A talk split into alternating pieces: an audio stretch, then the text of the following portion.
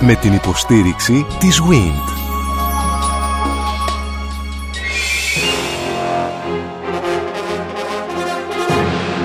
Γνωρίζοντας την ιστορία μας, Μικρασιατική καταστροφή. Ο ελληνισμός της Ανατολής. Μικρά Ασία, Καπαδοκία, Πόντος, Ανατολική Θράκη.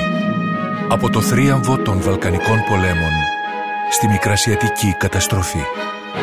Μια σειρά ραδιοφωνικών εκπομπών στον Sky 100,3. Ο Τζάιλς Μίλτον στο βιβλίο του «Χαμένος Παράδεισος» Σμύρνη 1922 εκδόσεις Μίνωας γράφει Στην πόλη κυριαρχούσε το ελληνικό στοιχείο ο πληθυσμός των Ελλήνων άγγιζε τις 320.000 ψυχές και είχαν το μονοπόλιο των ξερών σίκων, της Σουλτανίνας και των Βερίκοκων, προϊόντα για τα οποία η Σμύρνη ήταν ξακουστή. Επιπλέον, ήταν ιδιοκτήτες πολλών από τις μεγαλύτερες επιχειρήσεις της πόλης, ανάμεσα στις οποίες περιλαμβάνονταν τα δύο μεγαλύτερα πολυκαταστήματα, του Ξενόπουλου και το Οριστιμπάκ, που εμπορεύονταν αγαθά εισαγόμενα από όλον τον κόσμο. Σε αυτό το εμπορικό κέντρο, πάνω από οκτώ δεκαετίες νωρίτερα, ο νεαρός Πέτρος Μπρούσελης έμαθε για πρώτη φορά τι θα πει πολυτέλεια – Θυμάται τον εαυτό του να συνοδεύει τη μητέρα του και τις τρεις ψιλομύτες θείες του σε πολυέξοδες εξορμήσεις για ψώνια που περιλάμβαναν υποχρεωτικές στάσεις σε αυτά τα δύο καταστήματα. Η οικογένεια Μπρούσαλη ζούσε στο Κορδελιό, στην άλλη πλευρά του κόλπου.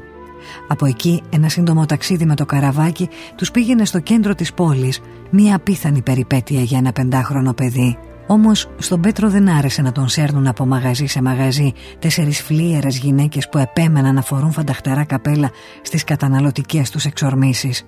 Δεν μου άρεσε καθόλου. Θυμάται με ένα αμυδρό χαμόγελο. Ακόμα και όταν ήμουν μικρό παιδί το θεωρούσαν αξιοπρεπές. Άσε που οι θείες μου έδιναν τα πακέτα τους να κουβαλήσω. Όμως ο νεαρός Πέτρος γούρλωνε τα μάτια του μαγεμένος όταν η γυναικεία ακολουθία του έμπαινε στο κατάστημα του Ξενόπουλου, στην οδό των Φράγκων. Τα πάντα ήταν εισαγωγής από το εξωτερικό, θυμάται. Μπισκότα σε μεγάλα κουτιά, σοκολάτες, καραμέλες λεμόνι.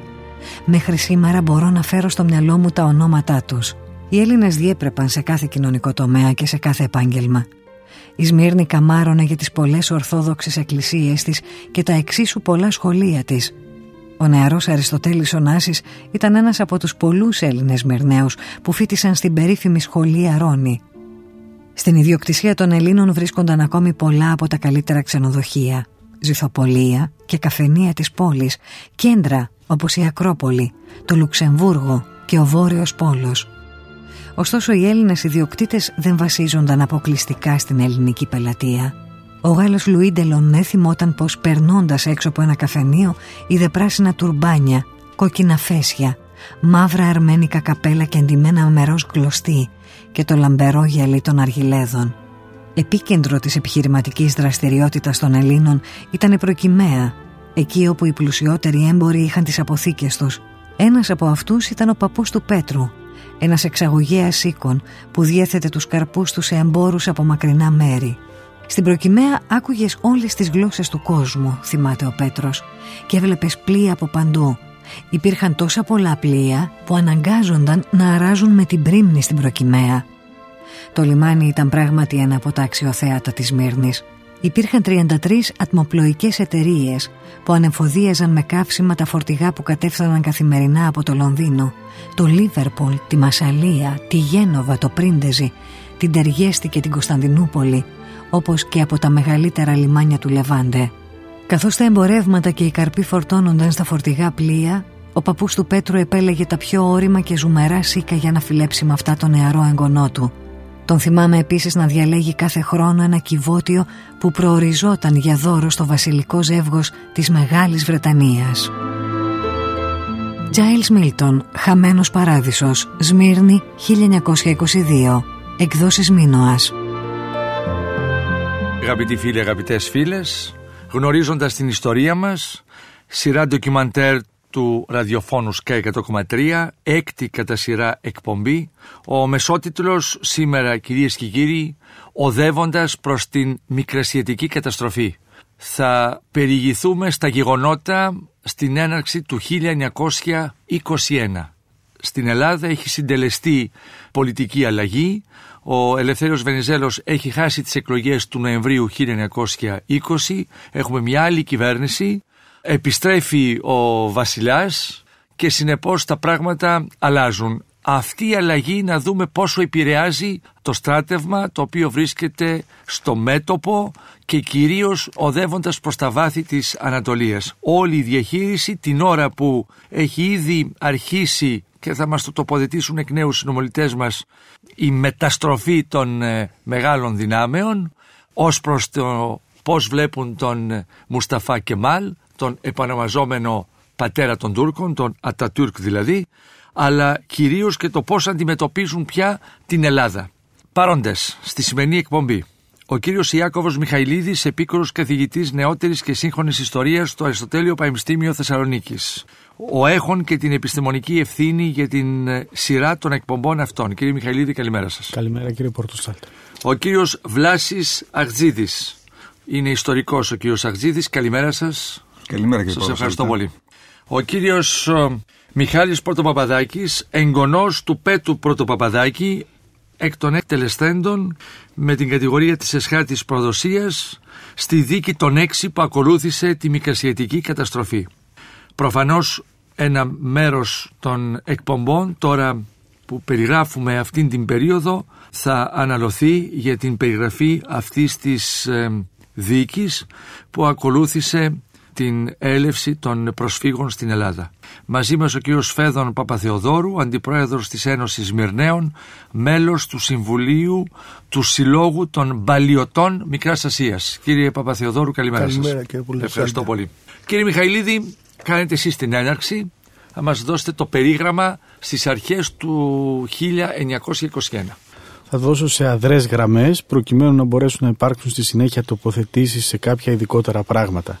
Η αλλαγή και η εκλογική ήττα του Βενιζέλου και η νέα κυβέρνηση που εγκαθιδρύθηκε στην Αθήνα δεν οδήγησε σε αλλαγή της ουσιαστικής στρατιωτικής πολιτικής της Ελλάδας στη Μικρά Ασία παρά τις περί του αντιθέτου διακηρύξεις προεκλογικά. Από την πρώτη κιόλας στιγμή η νέα κυβέρνηση του Δημητρίου Γούναρη φρόντισε να δώσει διαβεβαιώσεις προς τις συμμαχικές δυνάμεις ότι θα τηρήσει τον στόχο και την ελληνική παρουσία στη Μικρά Ασία Και... Ενώ αντιθέτως στην προεκλογική περίοδο διατηνόταν κάτι διαφορετικό ζητώντας την ψήφο των Έλληνων πολιτών. Βεβαίως ήταν ε, ουσιαστικά το βασικό σύνθημα το οποίο είχε ακουστεί και ιδιαίτερα από μεσαία και κατώτερα στελέχη της επιστροφής στην Ελλάδα. Να σημειώσουμε ότι η Ελλάδα είναι σε μια περίοδο ενός δεκαετούς πολέμου αφού έχουν προηγηθεί και οι Βαλκανικοί πόλεμοι είναι μια περίοδος που αρχίζει από το 1900, βάλουμε και το Μακεδονικό αγώνα κύριε Μιχαηλίδη, είμαστε από το 1909 έως το 1923 η Ελλάδα πολεμά. Πολεμά συνεχώς. Ναι. Στην ηγεσία όμως του στρατεύματος... Και έχει σημασία με σχόλια που σας δεκόπτω, γι' αυτό επέμεινα με αυτήν την εμβόλυμη ερώτηση, η οποία μπορεί να μας προκαλεί μια ανάσχεση στην περιγραφή των γεγονότων. Αλλά η διαχείριση ζητημάτων από την πολιτική τάξη που αφορούν τις σχέσεις της Ελλάδος με τρίτες χώρες και ειδικότερα με τις μεγάλες δυνάμεις, εξακολουθεί και σήμερα να είναι με έναν τρόπο ίδια με τότε και εξίσου προβληματική με το τότε. Προβληματική εννοώ ότι εάν η πολιτική τάξη ευθαρσώς λέει την άποψή της και την τηρεί κανένα πρόβλημα διότι έτσι ο πολίτης επιλέγει ενός χ κόμματος σε σχέση με το άλλο κόμμα το οποίο υπόσχεται και τα τηρεί.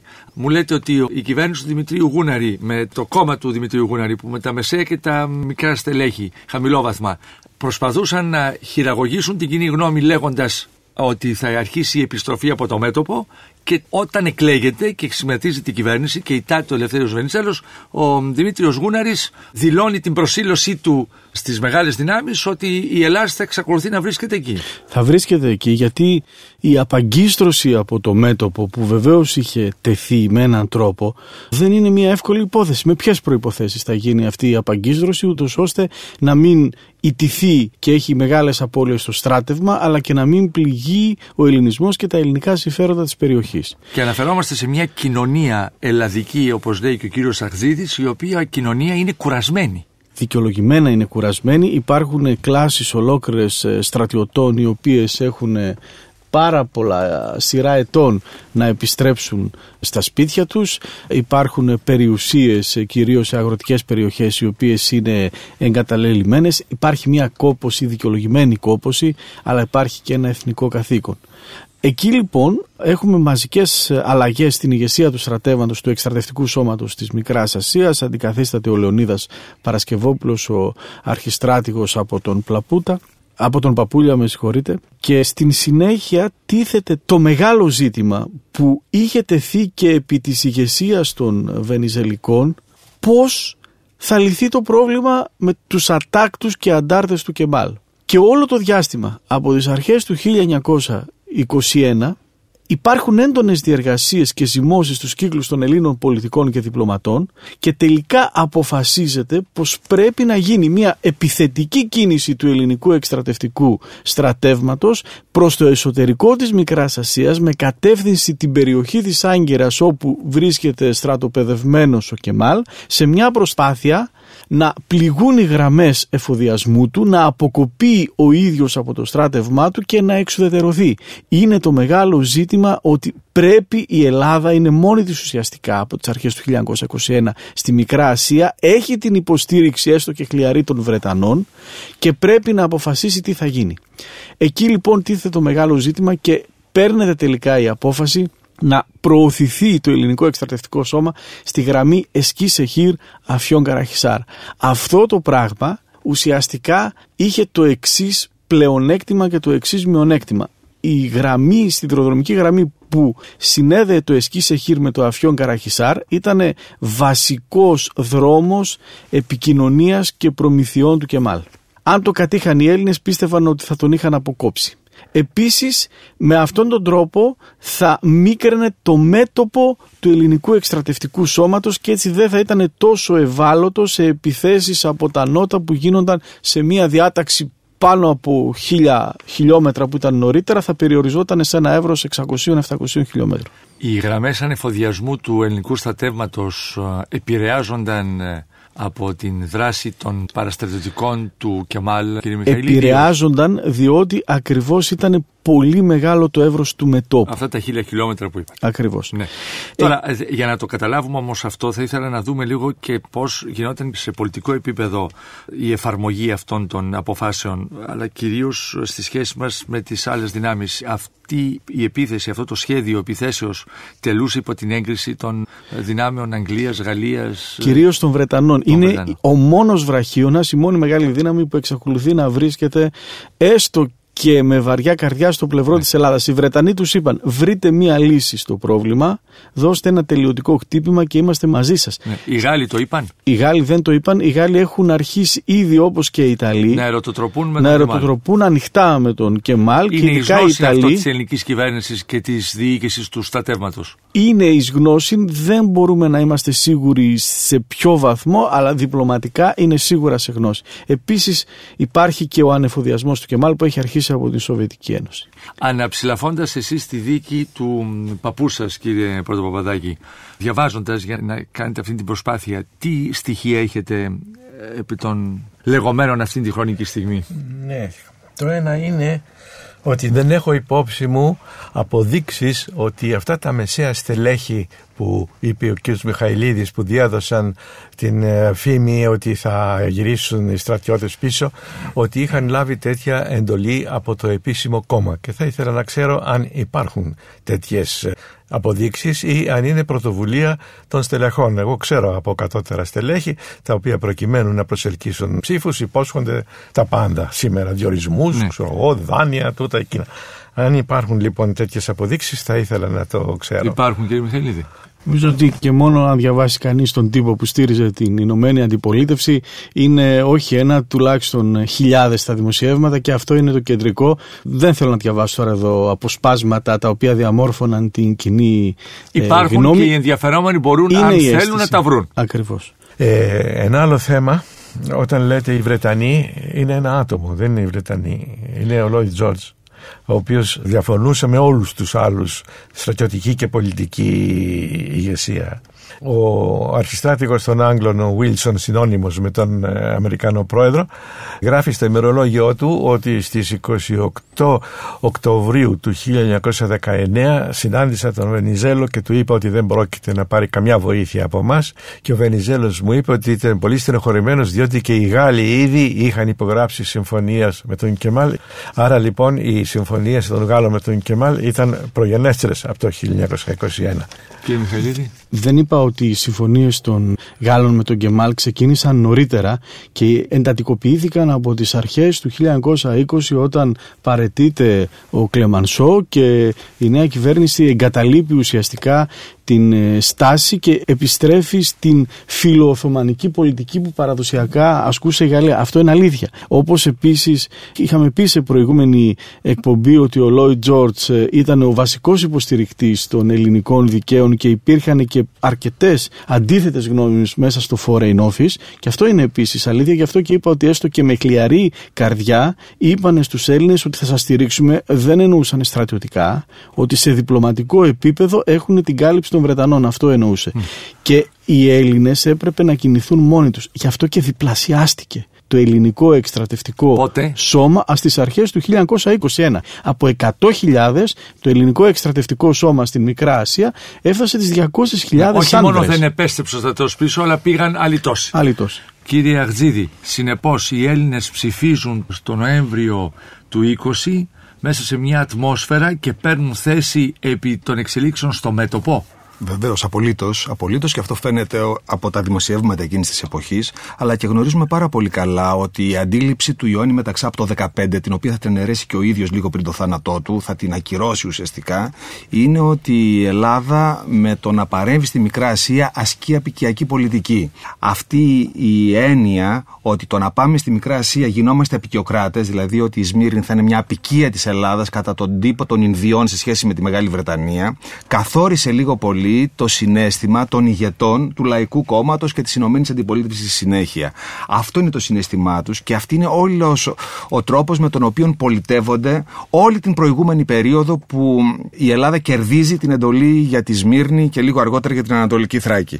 Αυτό καθορίζει απολύτως τα πράγματα. Ο λαός περιμένει να επιστρέψουν τα παιδιά πίσω από το μέτωπο. Που με Δεν δεκαετή- θέλει ο λαός ταυτοχρόνως να πάμε και στην Άγκυρα; όχι, όχι. Ο λαός, ο κουρασμένος λαός της παλαιάς Ελλάδας, καθώς και οι εθνικές μειονότητες των νέων χωρών, θέλουν να τελειώνει ο πόλεμος. Ο πόλεμος είναι μια υπόθεση ουσιαστικά μιας ελληνικής ελίτ που αντιλαμβάνεται μια μεγέθυνση γεωστρατηγική της Ελλάδας και μια άνοδο του γεωπολιτικού της ρόλου στην Που δεν Ανατολική ακουμπάει στο Μεσόγειο λαό, λέτε.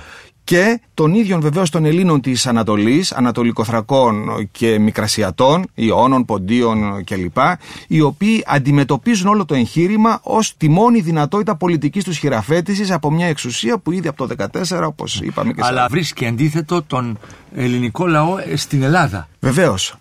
Είναι ξεκάθαρο αυτό. Ξεκάθαρο Θα μου αυτό. πείτε εξού και το Ξεκάθαρο. εκλογικό Ο οποίος αποτέλεσμα. εξαπατήθηκε. Εξαπατήθηκε από τα αντιπολεμικά συνθήματα της Ηνωμένης Αντιπολίτευσης. Και βεβαίως πρέπει να πούμε και κάτι άλλο και να το διορθώσουμε, ότι η δεκαετία που προηγήθηκε δεν ήταν μια δεκαετία συνεχών πολέμων. Ελάχιστα πολέμησαν. Με την έννοια, πότε πολέμησαν, στους δύο Βαλκανικούς πολέμους. Στη συνέχεια πολέμησαν για πολύ λίγο στον Πρώτο Παγκόσμιο Πόλεμο και μετά έχουμε την εμπλοκή από την εκστρατεία στην Ουκρανία έως τον Νοέμβριο του 20. Ναι, αλλά δεν μπορεί να την πεις ότι είναι μια ήσυχη δεκαετία. Είναι Θέλω να μια πω ότι πολύ ταραγμένη πολύ δεκαετία, ταραγμένη, ναι. αλλά δεν είναι μια δεκαετία συνεχών πολεμικών αναμετρήσεων. Τα χρόνια του πολέμου μπορούν να πούμε ότι είναι γύρω στα τρία χρόνια πολέμου μέσα σε όλη τη δεκαετία.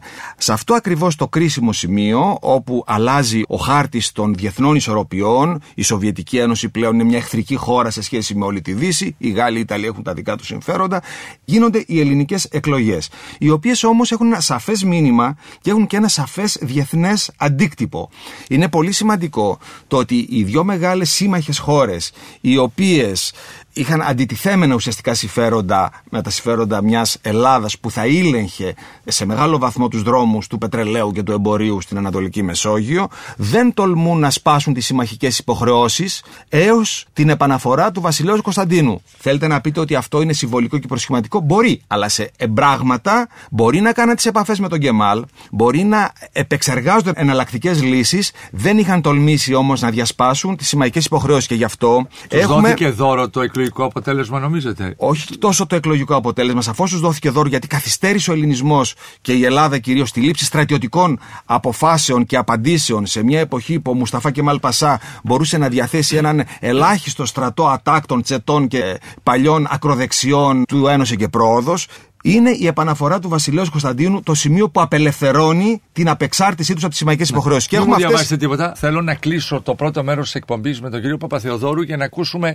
εκείνη την περίοδο τι νιώθουν οι πρόγονεί σας, ε, οι επισκόμενοι στη Μικρά Ασία. Προφανώς οι Μικρασιάτες, οι οποίοι κατά το μεγαλύτερο ποσοστό τους είναι βενιζελικοί, έχουν αρχίσει να ανησυχούν πρώτο με το αποτέλεσμα και δεύτερο με τις παλινοδίες της νέας κυβέρνησης του Γούναρη επάνω στα θέματα τα μικρασιατικά.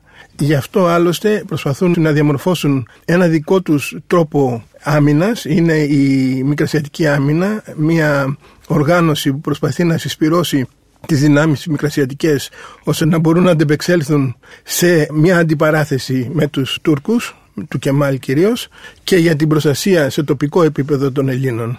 Χαρακτηριστική είναι η περίπτωση της Μπάλιας όπου δημιουργείται μια τέτοια πολιτοφυλακή έχει κάποια όπλα όχι σημαντικά, καταφέρνει μέσα στα βουνά και διατηρεί την ακαιρεότητα της περιοχής της ελληνικής από τους τσέντες οι οποίοι περιτριγυρίζουν στα βουνά την περιοχή ζητάει την στήριξη της διοίκησης της Μύρνης η οποία της την αρνείται ζήτησε όπλα δηλαδή και τα αρνήθηκαν έτσι βρέθηκαν αυτοί με ελάχιστες δυνάμεις αργότερα στην κρίσιμη περίοδο του 22 Εγκλωβισμένοι. Εγκλωβισμένοι και με δυνατότητες ελάχιστες να αντιμετωπίσουν την κατάσταση. Κύριε Αχζίδη, θα ήθελα να μάθουμε αλήθεια σε αυτή την περίοδο την ταραγμένη σε ό,τι αφορά στη Μικρά Ασία. Στον Πόντο, τι συμβαίνει; Ο Πόντος είχε υποστεί ήδη το πρώτο κύμα της γενοκτονίας έντονης εθνικής εκαθάρισης από το 1916 έως το τέλος του 1918.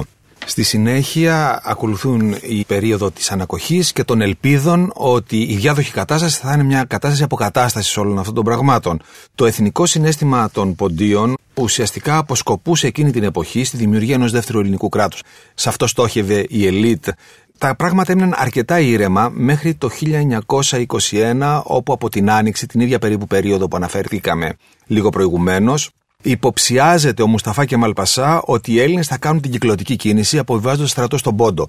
Κάτι που πιθανότατα στρατιωτικά ήταν αποτελεσματικό και επιβεβλημένο για να χτυπηθεί έτσι ως μέγενη από πάνω. Και φαίνεται ότι ήδη υπήρχαν κάποιες συζητήσεις μεταξύ του Βενιζέλου και των ε, Βρετανών. Για πρώτη φορά οι Βρετανοί δώσανε άδεια στους Έλληνες να παρεύουν στον Πόντο, ενώ μέχρι τότε ήταν απολύτως αρνητικοί. Και γι' αυτό και ο Βενιζέλος είχε πολλές παλινοδίες σε σχέση με το ζήτημα του Πόντου. Οι μετανοεμβριανοί, δηλαδή οι μοναρχοί κυβερνήτες, δεν είχαν καμιά απολύτως άποψη. Ουσιαστικά εγκαταλείπουν τον Πόντο οριστικά. Τι σημαίνει εγκατάλειψη του Πόντου; Εκεί δρά ένα αντάρτικο κίνημα το οποίο είναι πολύ ενδιαφέρον και σημαντικό και σε αρκετά ποσοστά είναι ένα μεγάλο ελληνικό ντόπιο κίνημα της Βόρειας Μικράς Ασίας. Δεν βοηθιέται. Δεν στέλνεται ούτε μία σφαίρα από την Αθήνα παρότι υπάρχουν τέτοια αιτήματα.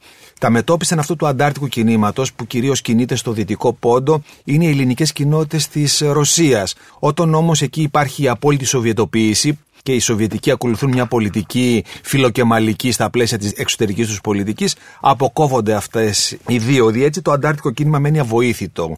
Από την άνοιξη του 1921 ξεκινούν πλέον η δεύτερη φάση της γενοκτονίας, όπως λέμε. Οι μαζικές εκτοπίσεις του άμαχου πληθυσμού στα ενδότερα, με στόχο μια ενδεχόμενη απόβαση του ελληνικού στρατού να μην βρει φιλικό πληθυσμό για να υποστηριχθεί. Βεβαίως στους μοναρχικούς κυβερνήτες δεν υπήρχε καμιά απολύτως τέτοια σκέψη για το ζήτημα του πόντου. Ο πόντος εγκαταλείπεται μετά τις εκλογές του Νευρίου του 20 παράλληλα οι πόντοι, βλέποντας όλες αυτές τις κινήσεις, ήδη από την βενιζελική περίοδο, προσπαθούσαν να αναπτύξουν μια αυτόνομη πολιτική παρέμβαση.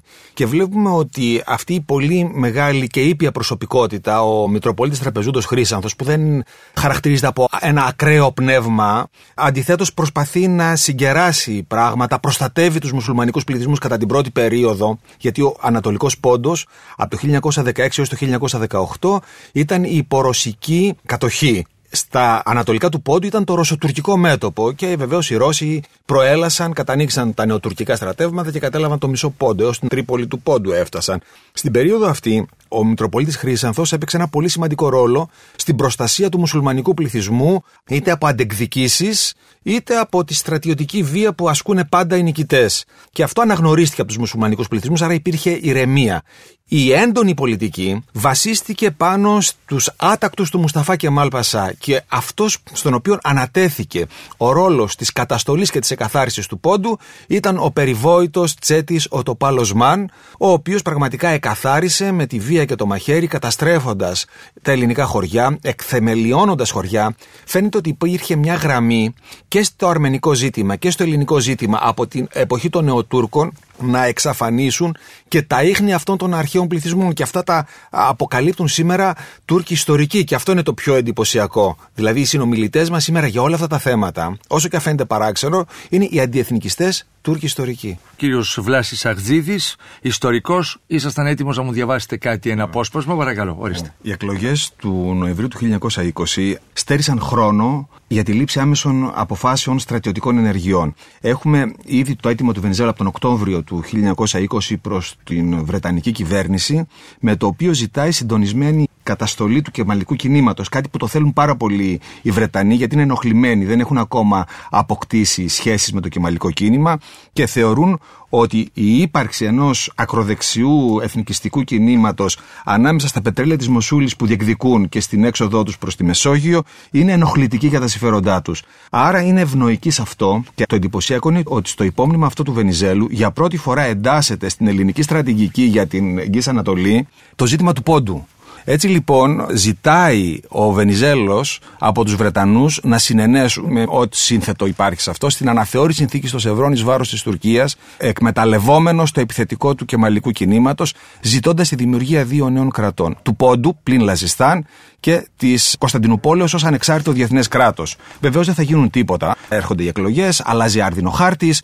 Έχουμε κάποιες νήξεις ότι οι Βρετανοί αρχίζουν να προσανατολίζονται να αποδεχτούν αυτή τη στρατηγική. Οι Βρετανοί απλά θα διασφαλίσουν οικονομικά μόνο τα μετόπισθεν των Ελλήνων και θα ενισχύσουν οικονομικά όλο αυτό το εγχείρημα. Ανατρέπεται όλο αυτό. Δεν ξέρουμε τι θα γινόταν, δεν ξέρουμε αν θα το αποδεχόταν τελικά. Υπάρχουν μόνο ενδείξεις που έχουν δημοσιευτεί, κυρίως από τον Σβολόπουλο και από τον Αλέξη Αλεξανδρή. Το σημαντικό είναι και δείχνει την αλλαγή του περιβάλλοντος ότι το πρωταρχικό μέλημα των μετανοεμβριανών κυβερνητών ήταν η επαναφορά του βασιλέως Κωνσταντίνου. Και εκεί έχουμε τις δύο διακοινώσεις των συμμάχων, των τριών συμμάχων, Βρετανίας, Αγγλίας, Ιταλίας, που ξεκάθαρα δηλώνουν προς την ελληνική κυβέρνηση το εξής: ότι η Βρετανική, η Γαλλική και η Ιταλική κυβέρνηση επέδειξαν σταθερό στο ενδιαφέρον προς τον ελληνικό λαό και ευνόησαν την πραγματοποίηση των προαιωνίων πόθων του.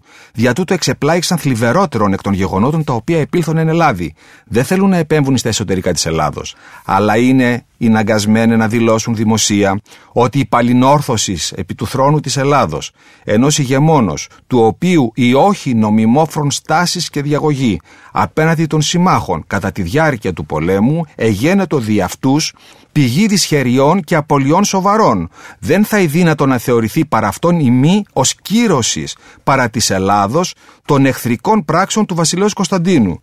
Το γεγονός τούτο θα δημιούργει μια κατάσταση νέα, δυσμενή στα σχέσεις μεταξύ της Ελλάδος και των συμμάχων και στην περίπτωση αυτήν οι τρεις κυβερνήσεις δηλούν ότι επιφυλάσσουν δια αυτάς πλήρη ελευθερία δράσεως για να κανονίσουν την κατάσταση αυτήν. 21 Νοεμβρίου με το νέο ημερολόγιο του 1920. Και επαναλαμβάνουν τη διακοίνωση ακόμα πιο έντονα τέσσερις μέρες αργότερα, στις 25 Νοεμβρίου. Η μετανοεμβριανή η μοναρχική κυβέρνηση, η νέα, αγνοεί παντελώς τις επιπτώσεις επί των συμμαχιών και επί των ισορροπιών και επαναφέρει τον βασιλέα Κωνσταντίνο και το αναθέτει και την αρχιστρατηγία του στρατού Μικράς Ασίας. Πάρτε το νήμα, κύριε Μιχαηλίδη, για να διανύσουμε το 1921. 1921, λοιπόν, προβληματισμός πρέπει να πάμε στη γραμμή Εσκή Εχήρ Κιουτάχια Αφιόν Καραχισάρ στο Νότο. Και αυτό γίνεται. Τον Ιούλιο του 1921 υπό την καθοδήγηση του αρχιστράτηγου Παπούλα που ήταν έμπειρος, πολύ έμπειρος, αξιωματικός και ικανότατος μπόρεσε ο ελληνικός στρατός με μια επιθετική κίνηση να καταλάβει ακριβώς αυτήν τη γραμμή την οποία είχε οριοθετήσει. Απέτυχε όμως να εξουδετερώσει και πάλι τον Γκεμάλ γιατί αυτός ακολουθούσε κλασική πολιτική ανταρτοπολέμου κάθε φορά που επιτίθεταν ο ελληνικός στρατός οπισθοχωρούσε όλο και περισσότερο προς το εσωτερικό της Μικράς Ασίας και έτσι ουσιαστικά κυνηγούσαν φαντάσματα οι Έλληνες στρατιώτες δεν μπορούσαν να του κατορθώσουν αυτό το τελικό χτύπημα. Ακολουθούσε την ε, τακτική Κουτούζοφ.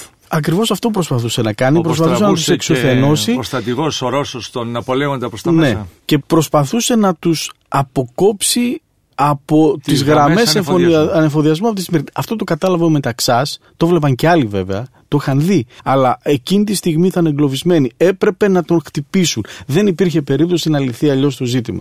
Και υπάρχει μια σύσκεψη που γίνεται μεταξύ των κορυφαίων Ελλήνων στρατιωτικών. Το λέω αυτό γιατί εγώ σέβομαι αυτή τη γενιά των στρατιωτικών και των πολιτικών ιδιαίτερα. Ήταν ταραγμένη περίοδος, δεν ελάμβαναν αποφάσεις σε ελαφρά την καρδία. Υπήρχαν σχέδια και προσπάθειες να δουν τι θα γίνει, βεβαίως μέσα στη δίνη αυτή των παθών. Γράφει λοιπόν ο Μεταξάς, ασκώντας κριτική στους ιδίους και τους λέει Αφού πάνε στο ισχύ σε χείρι. Βλέπετε λοιπόν που μας άγει η πολιτική σας. Είναι πολιτική κατακτήσεως λαού, μη εννοούντος να υποστεί κατάκτηση. Δεν είναι πολιτική μας, του λέγει ο Γούναρης. Ο Βενιζέλος μας έφερε εκεί. Τον πόλεμο τον εύρωμεν. Ή μπορούσατε να συμβιβαστείτε, απάντησε ο Μεταξά. Προσεπάθησα, μου απάντησε. Λοιπόν, στο Λονδίνο εδέχτη να κάνω μεγάλε παραχωρήσεις στο ζήτημα της Μύρνης. Το επιδίωξα για να κλείσω με την εκστρατεία και να τελειώνουμε. Αυτό συμβαίνει Να συμβιβαστεί με ποιους και σε τι, κύριε γιατί Μιχαήλ. Ακριβώς από την άνοιξη του 1921 το ζήτημα της Μικράς Ασίας έχει πια διεθνοποιηθεί και συγκαλούνται διαδοχικές συσκέψεις κυρίως στο Λονδίνο στο οποίο για πρώτη φορά στο ίδιο τραπέζι καλούνται και εκπρόσωποι όχι μόνο του Σουλτάνου των κεμαλικών κυβερνήσεων έχουν δηλαδή μια ουσιαστική επίσημη αναγνώριση από τις μεγάλες δυνάμεις και εκεί προσπαθούν να βρούνε με τους Έλληνες μια λύση υπό την καθοδήγηση των μεγάλων δυνάμεων για να υπάρξει κάποια διευθέτηση του μικρασιατικού ζητήματος. Αυτό όμως το πράγμα είναι μια πολύ μεγάλη διπλωματική επιτυχία του Κεμάλ. Έχει την αναγνώριση της πράγμασης που δεν είχε έως τότε από τις μεγάλες Ναι. Να δυνάμεις και τους καταλάβουμε όμως Βρετανούς. διευθέτηση που αφορά στο ότι τίθεται στο τραπέζι θέμα ευθέως να εκδιωχθεί ο ελληνικός στρατός από τη Μικρά Ασία. Όλα συζητώνται. Όλα και αυτό ακόμη. Τι ακριβώς θα πρέπει να γίνει, μέχρι πού πρέπει να οπισθοχωρήσει και ποια λύση Ναι, πρέπει η να δοθεί. ζυγαριά όμως γέρνει προς την πλευρά Κεμάλ. Δηλαδή, Ξεκάθαρα. μάλιστα, Ξεκάθαρα. όποια λύση θα περιλαμβάνει μέσα την κυριαρχία του Κεμάλ ε, στη, Μικρά Ασία. στη Μικρά Ασία. Το ξέρουν οι Έλληνες επιτελείς. Το ξέρει και η ηγεσία, γι' αυτό και προσπαθεί ταυτόχρονα να του δώσει το τελειωτικό Όλα αυτά χτύπημα. έως το καλοκαίρι, είμαστε περίπου τώρα στο καλοκαίρι του Ιούλιος 21. του 1921 δύσκολος μήνας και μετά την κατάληψη αυτή της γραμμής Εσκή σε Χειραφιών Καραξάρ γίνεται το περίφημο πολεμικό συμβούλιο της Κιουτάχιας παρουσία και του βασιλιά Κωνσταντίνου για να Αποφασιστεί τι; αποφασιστεί τι θα γίνει από τη στιγμή που φτάσαμε εδώ Α, θα αλλά πάμε δεν μπροστά ή θα βρήκαμε γυρίσουμε τον πίσω; Κεμάλ. Τι θα κάνουμε; Απάντηση υπάρχει; Δίνεται απάντηση. Ναι. Και η απάντηση είναι να τον κυνηγήσουμε περνώντας γιατί είναι το όριο ο Σαγκάριος, να μετακινηθούμε ανατολικά του Σαγκαρίου, φτάνοντας είμαστε περίπου 60 χιλιόμετρα από την Άγκυρα. Να τον κυνηγήσουμε έως την Άγκυρα και ουσιαστικά να του δώσουμε την τελική νίκη. Και αυτό είναι ένα τραγικό σημείο. Μπορώ να Που εξιστορήσω θέλει κουβέντα. Μισό Πολύ λεπτό όμως σας σύντομα, παρακαλώ. κύριε Βεβαίως θα το Γεωργάκη. εξιστορήσετε, όμως θέλω να ακούσω από τον κύριο Παπαθεοδόρου, που είναι ο αντιπρόεδρος Ένωσης Μυρναίων και μέλος στο Συμβούλιο του Συλλόγου των Παλιωτών Μικράς Ασίας, εν Αθήνες φυσικά, του Συλλόγου. Παρακαλώ. Είναι στο Στρατόνι. Ο Σύλλογος Μπαλιωτών έχει έδρα το Το Στρατόνι της στρατόνι Χαλκιδικής. της Χαλκιδικής, ναι. Κύριε Παπαθεοδόρου, εξήγησε μου σας παρακαλώ, σε αυτή την περίοδο, στα χωριά και στις πόλεις ή στις κομοπόλεις της Μικράς Ασίας και προς την Ανατολία, υπάρχουν περιπτώσεις που ασκείται βία. Θέλω να καταλάβω να δω σε ποιο βαθμό είναι οι σχέσεις μεταξύ Ελλήνων και Βεβαίως. Τούρκων και μετά θα ρωτήσω τον κύριο Αχτζίδη και το πώς συμπεριφέρεται το ελληνικό στράτευμα στα τουρκοχώρια. Ναι, βεβαίως. Καταρχάς πρέπει να πούμε ότι στην περιοχή που ελέγχει ο Κεμάλ διώκονται οι Έλληνες κανονικότατα και γίνονται πρόσφυγες. Βγαίνουν καραβάνια, λοιπόν, με πρόσφυγες. Και 20 φεύγουν καραβάνια με πρόσφυγες από τις ελεγχόμενε από τον Κεμάλ περιοχές. Οι οποίες ποιες είναι, αν μπορείτε να μας πείτε; Είναι οι περιοχές της Σεβάστια, της Άγκυρας, του Δυτικού Πόντου κτλ. Σε αυτές τις περιοχές λοιπόν διώκονται οι Έλληνες και φεύγουν με καράβια. Οι οποίοι καταφεύγουν πού κύριε Καταφεύγουν στην Παπαθεοδόρου. Κωνσταντινούπολη πολλοί Κο- από αυτούς. Κωνσταντινούπολη, Ναι, πέρα. με καράβια. Ναι. Μέσω των λιμανιών της Συνόπης κτλ. Τους διώχνουν Οι δηλαδή. οποίοι σε εισαγωγικά ίσως είναι Άρον, και οι άρον. τυχερότεροι μέσα στην ατυχία τους, γιατί Ε, προλαβαίνουν κάτι και το έχουν οποίο δεν οδό συμβαίνει- διαφυγής. Κάτι το οποίο δεν συμβαίνει αντίστοιχα με τους Τούρκους που βρίσκονται στην ελεγχόμενη από τους Έλληνες περιοχή. Δηλαδή δεν διώκονται οι Τούρκοι, παραμένουν εκεί, λειτουργούν ισότιμα με τους Έλληνες και ταυτόχρονα βέβαια έχουν τη δυνατότητα να διαμορφώνουν και υπόγεια κινήματα Αντίστασης. α- αρτικά μέσα Ναι. στον χώρο αυτόν. Ναι. Υπενθυμίζουμε κυρίες και κύριοι ότι είμαστε στην περίοδο αυτή που έχει ξεκινήσει ήδη ο ονομαζόμενος από τους Τούρκους απελευθερωτικός πόλεμος. Κύριε Αχζίδη, θα ήθελα να δούμε τις παράπλευρες απώλειες σε ό,τι αφορά στον άμαχο πληθυσμό. Λοιπόν, στον άμαχο πληθυσμό υπάρχουν μεγάλες συνέπειες. Καταρχάς, οι κεμαλικές δυνάμεις και ο Κεμάλ ο ίδιος και τελείως συνειδητά παραδίδει τις ελληνικές πόλεις και χωριά που είναι στη δικιά του δυνατότητα, που δεν ελέγχονται από τον ελληνικό στρατό, στο έλεος των Τζετών. Ουσιαστικά, οι πρώτες άταχτες ομάδες που επανδρώνουν τον Κεμάλ, είχαμε πει και σε προηγούμενες εκπομπές, είναι οι συμμορίτες της Τεσκυλάτη Μαχσουσά, δηλαδή αυτών των παρακρατικών ομάδων των Νεοτούρκων που έκαναν τις γενοκτονίες των Αρμενίων των Ελλήνων κατά τη διάρκεια του Πρώτου Παγκοσμίου Πολέμου. Ουσιαστικά, αφού δεν μπορεί να τους πληρώσει, τους δίνει ως λία τις περιουσίες των χριστιανών Ελλήνων και των ελάχιστων Αρμενίων που έχουν επιβιώσει. Αυτό λοιπόν στα όρια, εκεί που τελειώνουν τα ελληνικά σύνορα και αρχίζουν τα τουρκικά σύνορα, εκεί υπάρχει μια διαρκής σύγκρουση. Οι Έλληνες κυνηγούν τους Τούρκους, καίνε τα τουρκοχώρια, ο ελληνικός στρατός. Το αντίστοιχο συμβαίνει με τους Τούρκους προς την πλευρά των Ελλήνων. Εκεί υπάρχουν τέτοιες βιαιοπραγίες εν μέσω πολέμου. Βεβαίως πρέπει να πούμε ότι εκείνη την εποχή η ελληνική πολιτική στη Μικρά Ασία είναι μια πολιτική δικτατορική. Ασκεί δικτατορία κατά του πληθυσμού και ειδικά κατά του ελληνικού πληθυσμού, στον οποίο δεν του επιτρέπει την ελεύθερη έκφραση. Υπάρχει λογοκρισία. Οι ελληνικές εφημερίδες της Μύρνης λογοκρίνονται από την αρμοστία. Η πολιτική του Στεργιάδη ως εκπροσώπου της κυβερνήσεως των Αθηνών είναι μια πολύ σκληρή πολιτική, κυρίως κατά του ελληνικού πληθυσμού της Μύρνης. Και αυτή είναι η βάση που οι Μικρασιάτες άρχισαν να τρέφουν πολύ αρνητικά συναισθήματα για Ας τον σταθούμε ίδιο λίγο, τον δεν το έχουμε Αριστίδη θίξει. Στεργιάδη. Ναι, θυμάμαι κύριε Αχζίδη ότι ο κύριος Πετσάλης σε προηγούμενη εκπομπή μας είπε ότι όταν έθιξα το θέμα Στεργιάδη ότι το έχουμε περάσει πια αλλά μια που το ανοίγετε παρακαλώ πολύ να το θίξουμε. Από αυτό το γεγονός υπάρχουν αυτά τα αρνητικά συναισθήματα κατά του είπα το αρμοστή του Ο, ΟΗΕ; ο Αριστίδης Τεργιάδης είναι μια πολύ ύποπτη και κοινική προσωπικότητα η οποία λειτουργήσε με έναν πολύ αυταρχικό τρόπο κατά του ελληνικού πληθυσμού. Ήταν ασυνεπής, ένιωθε συναισθήματα κυριαρχίας και αυτοκρατορικά συναισθήματα τα οποία τα έβγαζε με ένα πολύ βίαιο και βάρβαρο τρόπο κατά της δημογεροντίας, ήταν αλλιώς οργανωμένη η Σμυρνέικη κοινωνία και ουσιαστικά απέτρεψε σε κάθε οποιαδήποτε στιγμή την αυτοοργάνωση του ελληνικού πληθυσμού.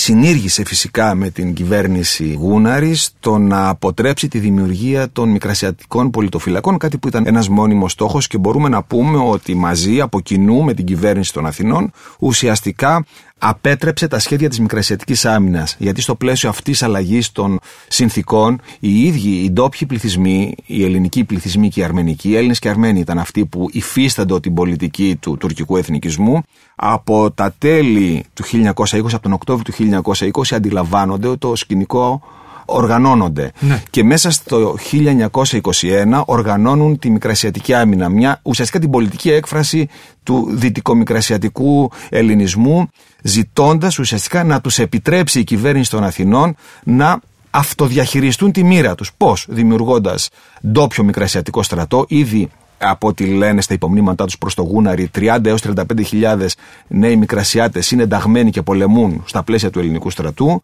να τους επιτρέψουν να κηρύξουν το Ιωνικό κράτος, που σημαίνει ότι παρεμβαίνουν σφήνα, βάζουν μια άλλη παράμετρο σε όλο το διπλωματικό παιχνίδι, το οποίο πια δεν είναι μεταξύ συμμάχων διασπασμένων, όπου οι Έλληνες συγκρούνται με τους Κεμαλικούς, αλλά και οι ντόπιοι πληθυσμοί αναπτύσσουν κινήματα. Καθολικό είναι αυτό το αίτημα ή είναι πλειοψηφικό; Καθολικό το αίτημα του ελληνισμού της Μικράς Για Ασίας. σύσταση πολιτοφυλακής αυτό εννοώ. Μικρασιατικού στρατού. Μικρασιατικού Α, στρατού. Ήδη από την εποχή του Βενιζέλου υπάρχουν σχέδια με πόσο στρατό μπορεί να προστατευτεί η περιοχή της Σμύρνης με 45.000 άνδρες.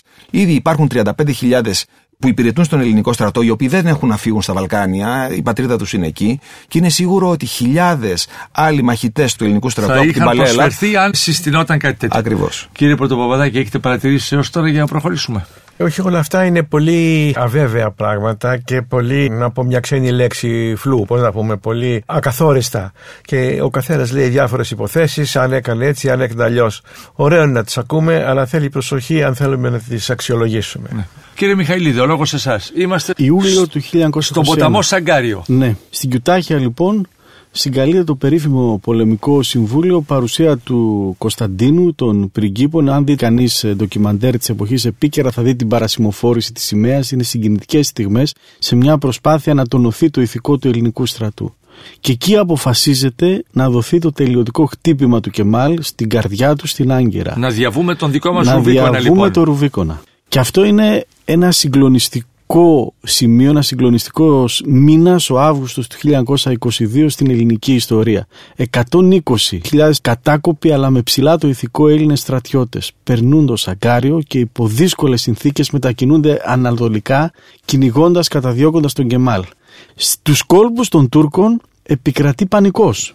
Έντονη δυσφορία εναντίον του Κεμάλ καθώς όλα δείχνουν ότι παρά τις δυσκολίες ο Κεμάλ θα ιτηθεί. Υπάρχει αναταραχή και εκδηλώνεται για πρώτη φορά οργανωμένη αντίδραση από τους ίδιους τους Τούρκους εναντίον του μέσα στην τουρκική εθνοσυνέλευση και μάλιστα πολλοί ζητούν ευθύνες, θεωρούν όμως ότι εκείνη τη στιγμή δεν είναι κατάλληλη.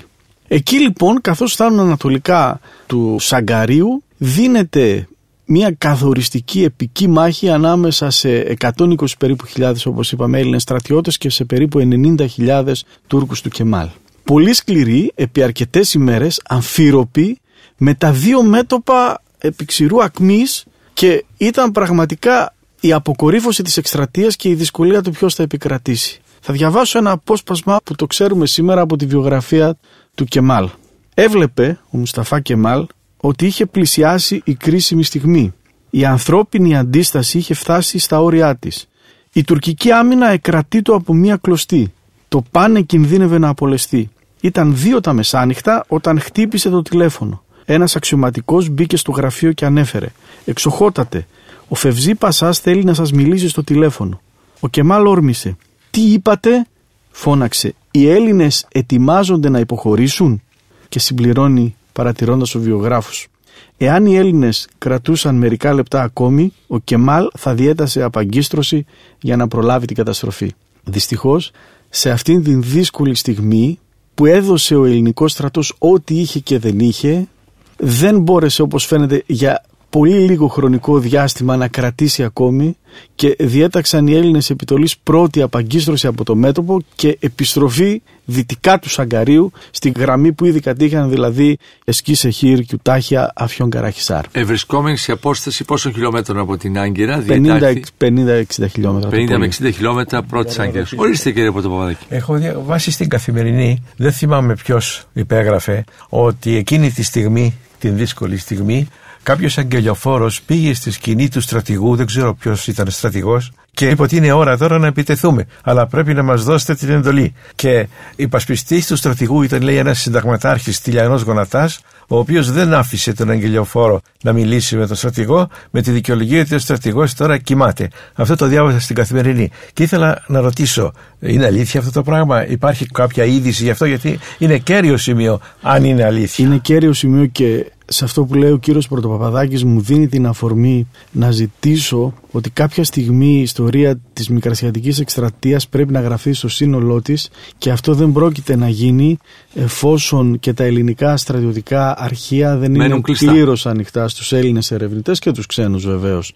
Δεν το γνωρίζω το συγκεκριμένο, μπορεί να αληθεύει, μπορεί και όχι. Αυτό που μπορώ να πω όμως, γιατί ίσως καταλαβαίνω μια διάσταση ότι μέσα στους κόλπους των Ελλήνων επιτελών και των Ελλήνων στρατιωτικών, βενιζελικών και αντιβενιζελικών υπήρχαν διαστάσεις και δυσφορίες, πράγματα δηλαδή που υπονόμευαν εκ των έσω τη συνοχή του ελληνικού στρατού. Γι' αυτό αναφέρομαι στον εθνικό διχασμό και το κόστος που έχει δώσει στον ελληνισμό. Γιατί ακόμη και έτσι ξέρουμε ότι πολλοί στρατιωτικοί από τους καλύτερους στο μικρασιατικό μέτωπο είτε ήταν παροπλισμένοι είτε ήταν πρόθυμοι να πολεμήσουν. Αυτό συνέβαινε και με τους βενιζελικούς αξιωματικούς όταν ουσιαστικά έχασαν την πρωτοκαθεδρία στο μέτωπο. Αυτό είναι ο εθνικός διχασμός ακριβώς. Ε, λοιπόν, ακόμη και έτσι, έστω και σε αυτήν τη δύσκολη διπλωματική στιγμή φαίνεται ότι υπήρξε ένα κρίσιμο στοιχείο που και με τις χειρότερες συνθήκες θα μπορούσε η εξέλιξη του μετόπου ίσως να είχε πάει διαφορετικά Βεβαίως δεν ξέραμε τι θα γινόταν στη συνέχεια. Είμαστε πότε, σε ποια χρονική στιγμή; Αύγουστος του 1921. Αύγουστος του 1921. Επιστρέφει, ο στρατός, στρατός και πίσω εκεί από το Σαγκάρι. καθυλώνεται.